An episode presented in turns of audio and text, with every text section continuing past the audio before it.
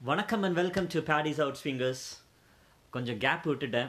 Sorry இனிமேல் ரெகுலராக வரும் அப்படின்னு நம்புகிறேன் வாரத்துக்கு ஒரு ரெண்டு இல்லைனா மூணு எபிசோடாவது கண்டிப்பாக பண்ணணும் அப்படின்னு தான் ஆசை. பட் மற்ற வேலைகள்லாம் நிறைய இருக்குது நடுவில் கொஞ்சம் யூடியூப் எக்ஸ்பெரிமெண்ட் uh, இப்போ இது பண்ணுறதுனால யூடியூப் நின்றுடுமா அப்படின்னா இல்லை. யூடியூப் யூடியூப் அது வந்துகிட்டே தான் இருக்கும். And still uh, whoever is listening to this podcast quite regularly regularly you so much uh, ஒரு பத்து பேர் ஆங்கர் ஆப் இன்ஸ்டால் பண்ணி அதில் ஃபேவரட்டும் பண்ணி வச்சுருக்கீங்க. அவங்களோட நேம்ஸ் எல்லாம் நான் நெக்ஸ்ட் எபிசோடில் சொல்கிறேன் தேங்க்யூ அண்ட் இந்த வாரம் நம்ம என்ன பார்க்க போகிறோம் அப்படின்னாக்க இது வரைக்கும் நடந்த most brilliant and surprising moments அதை பற்றி தான் பார்க்க போகிறோம் இதில் முதல் விஷயம் விராட் கோலியை பற்றி பேசாமல் எந்த ஒரு பாட்காஸ்ட்டுமே போகாது போல இருக்குது அந்த அளவுக்கு விராட் கோலியோட கேப்டன்சி பற்றிலாம் நிறைய பேச்சு இருக்குது அவர் கரெக்டான டீம் செலக்ட் பண்ணுறதில்ல தொடர்ந்து ஆறு மேட்ச் தோற்றுருக்காரு அதையெல்லாம் கொஞ்சம் அப்படி ஒதுக்கி வைப்போம். Virat Kohli as a batsman என்ன பண்ணுறாரு இந்த ஐபிஎல்லில் அவர் என்ன மாதிரியான எக்ஸ்பெரிமெண்ட்லாம் பண்ணிகிட்ருக்காரு இல்லைனாக்கா அவர் எப்படி போலிங்கை டோட்டலாக டாமினேட் பண்ணுறாரு அப்படிங்கிறதுக்கு ஒரு சின்ன எக்ஸாம்பிள் சொல்கிறேன் ஆர்சிபியோட ரெண்டு மேட்ச்க்கு முன்னாடி ஆர்சிபி வர்சஸ் கேகேஆர் நடந்துச்சு. இரநூத்தி அஞ்சு ரன் அடித்து தோற்று போனாங்களே ஆண்ட்ரே ரசல் கிட்ட.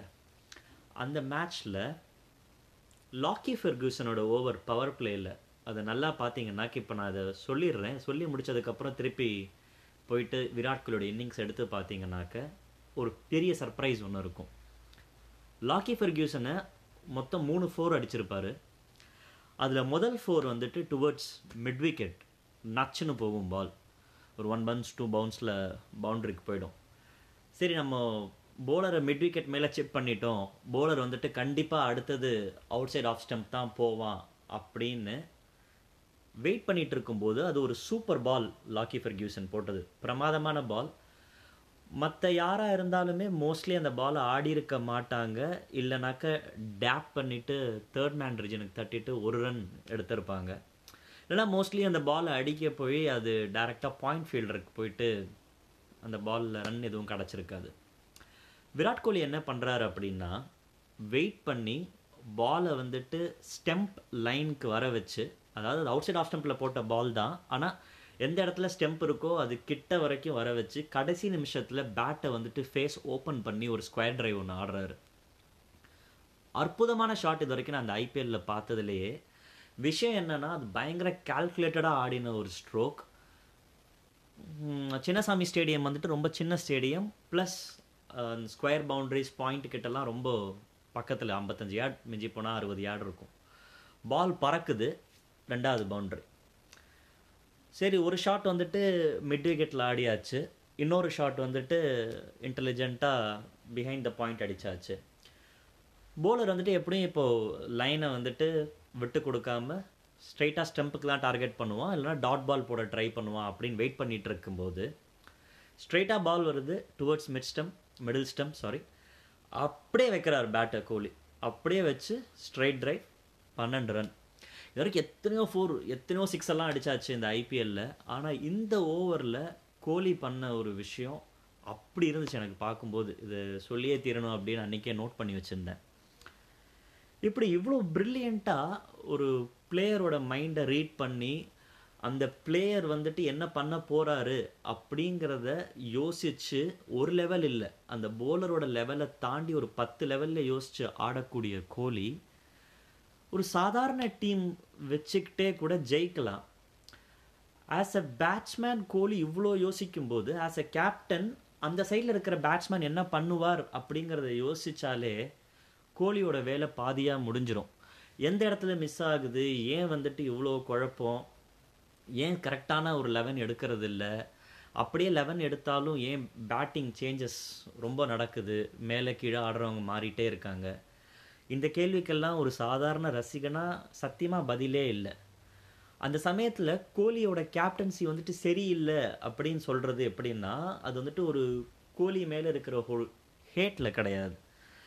இவ்வளோ ப்ரில்லியண்ட்டான ஒரு பேட்ஸ்மேன் ஏன்னா ஒரு ஒரு ப்ரில்லியண்ட்டான பேட்ஸ்மேன் வந்துட்டு ஆப்வியஸாக ஒரு நல்ல லீடராக இருக்கணும்னு அவசியம் கிடையாது. ஆனால் ஒரு நல்ல கேப்டனாக இருக்கலாம். கேப்டனுக்கும் லீடருக்கும் பெரிய வித்தியாசம் இருக்குது ஏன்னா ஒரு தரமான ஒரு பேட்ஸ்மேன் எல்லாரையும் டமால் டுமால் அடிக்கிற ஒரு பேட்ஸ்மேன் பயங்கரமாக யோசித்து அடுத்த பால் எங்கே போக போகுதுன்னெலாம் கேமுக்கு ரொம்ப அட்வான்ஸாக இருக்கிற ஒரு பிளேயர் ஏன் வந்துட்டு ஒரு நல்ல கேப்டனாக இருக்க முடியல அப்படிங்கிறது தான் அதாவது வெற்றிகளை தேடி கொடுக்குற கேப்டன் நல்ல கேப்டன் கெட்ட கேப்டன்லாம் எதுவும் கிடையாது. ஜெயிச்சாலே அவன் செம கேப்டன் தான். அது ஒரு பெரிய கன்ஃபியூஷன் ரெண்டாவது ஒரு ஷாக்கிங் ஸ்டார்ட் ஒன்று எஃபி டைம்லைனில் பார்த்தேன். ஃப்ரெண்ட் ஷேர் பண்ணியிருந்தது. கடைசி ஆடின நாற்பது மேட்ச்சில் ரோஹித் சர்மா வந்துட்டு மனிஷ் பாண்டேயோட நூற்றம்பது ரன் கம்மியாக அடிச்சிருக்காரு. அதாவது நாற்பது மேட்ச்சில் ஒரு எட்நூற்றி நாற்பது ரன் எட்நூற்றம்பது ரன் தான் அடிச்சிருக்கிறதே ரோஹித் சர்மா. ஆனால் மனிஷ் பாண்டே தான் மேட்ச்க்கு மேட்ச் வந்துட்டு பயங்கரமாக கலாய் வாங்குறது. அது நம்ம மைண்ட் செட்டில் அப்படி மாறிடுச்சு காரணம் என்னென்னா மணி மனிஷ் பாண்டே வந்துட்டு ஒரு இருபது ரன்னு முப்பது ரன்னு அடிக்கிறது எல்லா மேட்சும் அடி அடிச்சிடுறது. அதுவும் கம்மியான பாலில் இல்லாமல் ஒரு நூற்றி இருபது ஸ்ட்ரைக் ரேட்டில் தான் மெயின்டைன் பண்ணி அடிக்கிறதுனால அவர் கலாய் வாங்குறாரு. ரோஹித் சர்மா வந்துட்டு ஒரு ஏழு எட்டு மேட்ச் தொடர்ந்து ஃபெயிலியர் ஆனாலும் ஒரு மேட்ச் நல்லா அடிச்சிடுறது. அதுக்கப்புறம் கண்டிப்பாக ஒரு நூறோ இல்லைன்னா ஒரு தொண்ணூறோ இருக்கும். அந்த மேட்ச் வந்துட்டு மைண்டில் அப்படியே நிலச்சிரும். ஐபிஎல்ல ஒரு சீசனில் பதினஞ்சு மேட்ச் விளையாடுறாங்க அப்படின்னாலும் ரோஹித் சர்மா அடிக்கிற மேட்ச் மட்டும் பளிச்சுன்னு தெரிஞ்சிடும் ஏன்னா ரோஹித் சர்மா எல்லா மேட்சும் ஆடுறதில்ல. அதான் விஷயம். ஆனால் ரோஹித் சர்மா வந்துட்டு அப்படியே கோலிக்கு வந்துட்டு கான்ட்ராஸ்ட் கோலி நல்லா பேட்டிங் ஆடுறாரு ஆனால் நல்ல கேப்டன்சி இல்லை. ரோஹித் சர்மாக்கு சுத்தமாக பேட்டில் படவே இல்லை. நான் பதினாலு மேட்சும் நான் வந்துட்டு ஓப்பனிங் தான் ஆட போகிறேன் அப்படின்னு அனௌன்ஸ் பண்ணிவிட்டு ஓப்பனிங் ஆடியாச்சு. அஞ்சு மேட்ச் அஞ்சு மேட்ச்சில் பெருசாக கான்ட்ரிபியூஷன் எதுவுமே இல்லை. ஆனால் போன வாரம் நடந்த ரெண்டு மேட்சும் ஜெயித்ததுக்கு காரணமே ரோஹித் சர்மா தான். எப்படி அப்படின்னு பார்த்தோன்னாக்க முதல் மேட்ச் சென்னை கூட நடக்கும்போது லாஸ்ட் ஃபைவ் ஓவர்ஸில் கண்டிப்பாக அட்டாக்குக்கு போக போகிறாங்க அப்படின்னு முடிவு பண்ணும்போது as a bowler Hardik Pandya வந்துட்டு எனக்கு ஃபீல்டர் வந்துட்டு டீப் ஸ்கொயர் லெக்கில் வேணும் அப்படின்னு கேட்குறாரு ஃபஸ்ட்டு அதை கொடுத்துட்டு அதுக்கப்புறமா அந்த ஃபீல்டர் உள்ளுக்குள்ளே கொண்டு வராரு. ஹார்திக் பாண்டியாவும் விசிபிளாக அப்செட்டாக போகிறார் கேட்ட ஃபீல்டு கொடுக்கலையே அப்படின்னு. இதை அட்வான்டேஜ் எடுக்கணுங்கிறதுக்காக தோனி வந்துட்டு முதல் பால்லே டவுன் த ட்ராக் போய் அடிக்க போகிறாரு ஷார்ட் மிஸ்கியூ ஆகுது. ஸ்கொயர் லெக்கில் இருக்கிற சூரியகுமார் யாதவ் கேட்ச் பிடிச்சிடுறான். ஸோ அந்த இடத்துலயே மேட்ச் முடிஞ்சு போச்சு. ஏன்னா அஞ்சு ஓவருக்கு அப்போ எழுபத்தஞ்சு ரன்னோ எண்பது ரன்னோ அடித்தா வின்னு அப்படின்னு இருந்துச்சு சிஎஸ்கேக்கு ஸோ அதுக்கு மேலே வாய்ப்பு இல்லை அப்படின்னு அந்த மேட்ச் அங்கேயே க்ளோஸ் அவுட் பண்ணார். இதே மாதிரி தான் போன வாரத்துக்கு முந்தின வாரம் வந்துட்டு பும்ரா யூஸ் பண்ணி கோலி ஆடும்போதே ஒரு ரிஸ்க் ஃபேக்டராக எடுத்து fighting against fire with fire அப்படின்னு அதையும் முடிச்சு விட்டு அங்கேயும் ஜெயிச்சார். இது எல்லாம் தாண்டி எஸ்ஆர்ஹெச் கூட நடந்த மேட்ச்சில் வெறும் நூற்றி முப்பத்தி ஆறு ரன்னுமே அடிச்சிருந்தாலும் அதை டிஃபெண்ட் பண்ணுறதுக்கு ரொம்ப புத்திசாலித்தனமாக ஒரு விஷயம் பண்ணார். அதுதான் ராகுல் சாகரை கூப்பிட்டு பவர் பிளேக்குள்ளே போலிங் போட வச்சது. ஜானி பேர்ஸ்டோ கண்மூடித்தனமாக பேட் விட்டுட்டு இருந்தார். வார்னரும் செம ஃபார்மில் இருந்தாங்க. கேன் வில்லியம்சனுக்கு இன்ஜுரி அதனால மிடில் ஆர்டர் ஃப்ரெஜைலாக இருக்குது சன்ரைசர்ஸ் ஹைதராபாத்க்கு ராகுல் சாகரும் வந்துட்டு ஸ்டெம் டு ஸ்டெம் போடக்கூடிய ஒரு பவுலர் நல்லா பாலை டாஸ் அப் பண்ணி தூக்கி வெளியில் போடுறாரு. பேஸ்டோ அடிக்க போய் அவுட் ஆகிறாரு அதுக்கு அப்புறமா அல்சாரி ஜோசப் ஆறு விக்கெட் எடுத்தாலும் அந்த மேட்ச்சில் எஸ்ஆர்எஸோட டவுன்ஃபாலை ஆர்கெஸ்ட்ரேட் பண்ணது எந்த ஸ்ட்ராட்டஜி அப்படின்னு பார்த்தோம்னாக்க ரோஹித் சர்மா ராகுல் சாகரை கூப்பிட்டு போலிங் போட வச்சது தான் இன்னொரு விஷயம் ஒரு பெரிய சர்ப்ரைசிங் ஃபேக்டர் கேம் எந்த அளவுக்கு எவால்வ் ஆகிட்டே இருக்குது அப்படின்னா ரைட் ஆம் டயக்னல் போடும்போது அரவுண்ட் த ஸ்டெம்ஸ் அதாவது அம்பையருக்கு ரைட் சைடில் வந்துட்டு டயக்னல் போலிங் போடலாம். ராகுல் சாகர் வந்துட்டு ரைட் ஆம் லெக் ஸ்பின்னராக இருந்துக்கிட்டு அம்பையரோட லெஃப்ட் சைடுக்கு வந்து போலிங் போடுறாரு டயக்னலாக அதுவும் ரைட் ஹேண்ட் பேட்ஸ்மேன் ஆடும்போது. இது எப்படி அவருக்கு கண்ட்ரோல் கொடுக்குது? அவரோட ஆக்ஷன் எப்படி கம்ப்ளீட் ஆகுது? கரெக்டாக ஏன்னா இந்த பக்கமாக வந்து ஒரு குறுக்கால சந்துக்குள்ளே பூந்து திருப்பி ஸ்ட்ரைட் ஆகி போலிங் போடுறதுங்கிறதுலாம் ரொம்ப கஷ்டமான விஷயம். ஸோ கேம் வந்துட்டு எவால்வ் ஆகிட்டே இருக்குது ஸ்ட்ராட்டஜி வந்துட்டு வருஷா வருஷம் ஏதாவது ஒன்று புதுசாக பண்ணுறாங்க சஸ்டெயின் ஆகிறதுக்கு. ஸோ மும்பை இந்தியன்ஸ் வந்துட்டு ரோஹித் சர்மாவோட கேப்டன்சியில் போன வாரம் ரெண்டு மொமெண்ட் பியூட்டிஃபுல்லாக பண்ணி ஜெயிச்சது தான் அவங்கள அந்த பிளே ஆஃப் ரேஸ்க்குள்ளே கொண்டு வந்திருக்கு. இதெல்லாம் தாண்டி அடுத்து மூணாவது. ரோஹித் சர்மாவே இவ்வளோ கேப்டன்சி பண்ணும்போது ரோஹித் சர்மாவுக்கு சொல்லி கொடுத்த தோனி சும்மாவாக இருப்பார். எல்லாரும் பார்த்துருப்போம் வைரலான ஒரு வீடியோ பஞ்சாப் மேட்சோட ரெண்டு ball above the waist no ball போட்டதுக்கப்புறம் நைன்டீன்த் ஓவரில் அவர் வந்து என்ன சொன்னாருங்கிறது யாருக்குமே தெரியாது. எல்லாமே வந்துட்டு யூகத்தோட அடிப்படையில் தான் பேசுறது. இதுக்கு மேலே வேணால் ஸ்லோ பால் போடாத அப்படின்னு சொல்லிட்டு போயிருக்கலாம். ஆனால் அவர் திட்டினாரா இல்லையா? அப்புறம் தீபக் சாகர் கூட மேட்ச் முடிஞ்சதுக்கப்புறம் வந்து எனக்கு கங்க்ராச்சுலேட் பண்ணார். நல்லா போட்டேன்னு சொன்னார் அப்படிங்கிறார். இதே மேட்ச் வேறு யாரு கூட நடந்திருந்தாலும் கண்டிப்பாக கேப்டன் அங்கேருந்து வந்து பேசியிருப்பாரா? இல்லை பேசினாக்க மூஞ்சியில் வந்துட்டு கடுகடுப்பை காமிச்சு இன்னும் போலரை டென்ஷன் ஆக்கியிருப்பாங்க.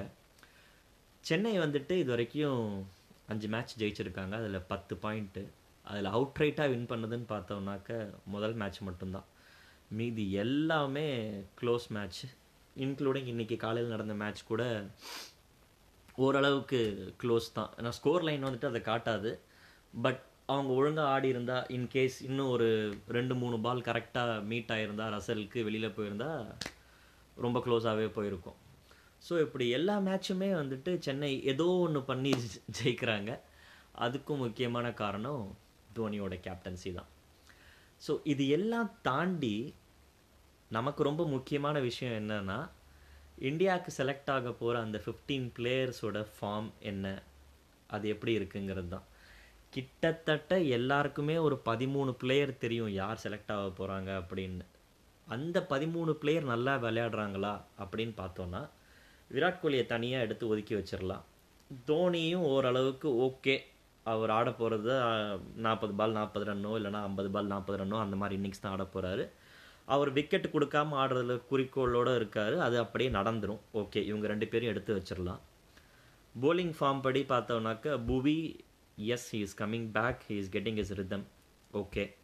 Bumrah பற்றி பேசவே வேணாம். இந்த இடத்துல தான் சாஹல் பற்றி ரொம்ப ஒரு ஆசையாக ஒரு விஷயம் பதிவு பண்ணணும்னு நினைக்கிறேன்.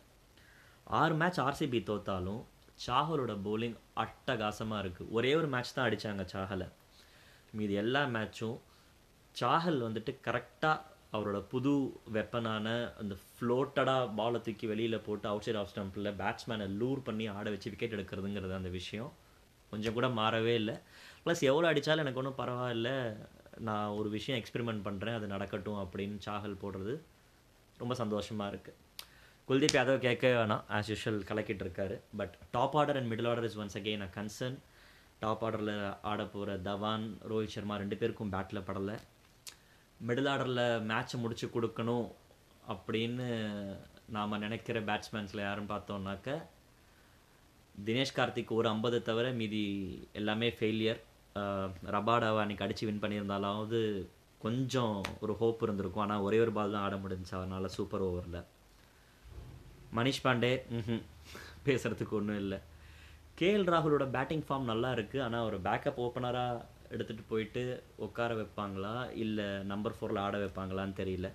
இது எல்லாத்துக்கும் ஆன்சர் நமக்கு இன்னும் ஒரு வாரத்தில் கிடச்சிரும். நெக்ஸ்ட் மண்டே டீம் அனௌன்ஸ் பண்ணுறேன் அப்படின்ட்டாங்க. பட் ஸ்டில் நமக்குள்ளே ஒரு சின்ன கால்குலேஷன் ஓடும்ல. எலெக்ஷன் போது தேர்தல் கருத்து கணிப்பு பண்ணுற மாதிரி தானே. நமக்கும் நாலு வருஷத்துக்கு ஒரு தடவை நடக்கிற ஒரு எலெக்ஷன் மாதிரி இதை எடுத்துக்கலாம். ஸோ இதெல்லாம் தான் கேள்விகள். ஆனால் இதெல்லாம் தாண்டிட்டு பார்த்தோன்னா ஓவர்சீஸ் பிளேயர்ஸ் யாரெல்லாம் நல்லா விளையாடுறாங்க அப்படின்னு பார்த்தோன்னா அவங்க அவங்க கண்ட்ரிக்கு யாரும் ஒன்றும் பெருசாக ஆடலை. இந்த வாட்டி எல்லா ஃப்ரான்ச்சைஸுமே இந்தியன் டேலண்ட்டை புஷ் பண்ணுறதுல குறியாக இருக்காங்க. ஸோ அது ஒரு நல்ல விஷயம். பார்ப்போம். இந்த வாரம் எப்படி போகுதுன்னு பார்ப்போம். இந்த வாரம் முடியும் போது ஆல்மோஸ்ட் எல்லா டீமும் ஒரு எட்டு மேட்ச் ஆடி முடிச்சிருவாங்க. அதனால் ஒரு ரெண்டு டீம் பிளே ஆஃப்க்கு வந்துட்டு ஆல்மோஸ்ட் துண்டு போட்டு வச்சுருவாங்க. மீதி இருக்கிற ரெண்டு டீமுக்கு ஒரு மீதி இருக்கிற ரெண்டு பிளேஸ்க்கு சாரி ஒரு நாலு அஞ்சு டீம் சண்டை போடுவாங்கங்கிறத பார்ப்போம். Oh my to it's gonna be pretty interesting it's gonna be pretty interesting week இந்த வீக் முடிஞ்சதுக்கப்புறமா வேர்ல்ட் கப் டீம் வரப்போகுது. ஆஸ்திரேலியாவும் அவங்களோட ஸ்குவாடை அனௌன்ஸ் பண்ண போகிறாங்க இன்னும் ஒன்று ரெண்டு நாளில். ஸோ நியூசிலாண்ட் ஏற்கனவே அனௌன்ஸ் பண்ணிட்டாங்க. ஸோ நியூசிலாண்ட் அதுக்கப்புறமா ஆஸ்திரேலியா அதுக்கப்புறம் இந்தியா. ஸோ இந்த மாதிரியான ஸ்ட்ராங் ஃபேவரட் கண்டென்டர்ஸோட டீம் வரும்போது அந்தந்த டீமில் இருக்கிற ஒரு ப்ளஸ் அண்ட் மைனஸ் என்னென்ன விஷயம் அப்படிங்கிறத பார்ப்போம். Thank you and thank you so much for asking me to do the podcast once again special thanks to Vignesh அவன் தான் கேட்டே இருப்பான். ம், எப்போ பண்ணுறீங்களா இல்லையா? அப்படின்னு. Let see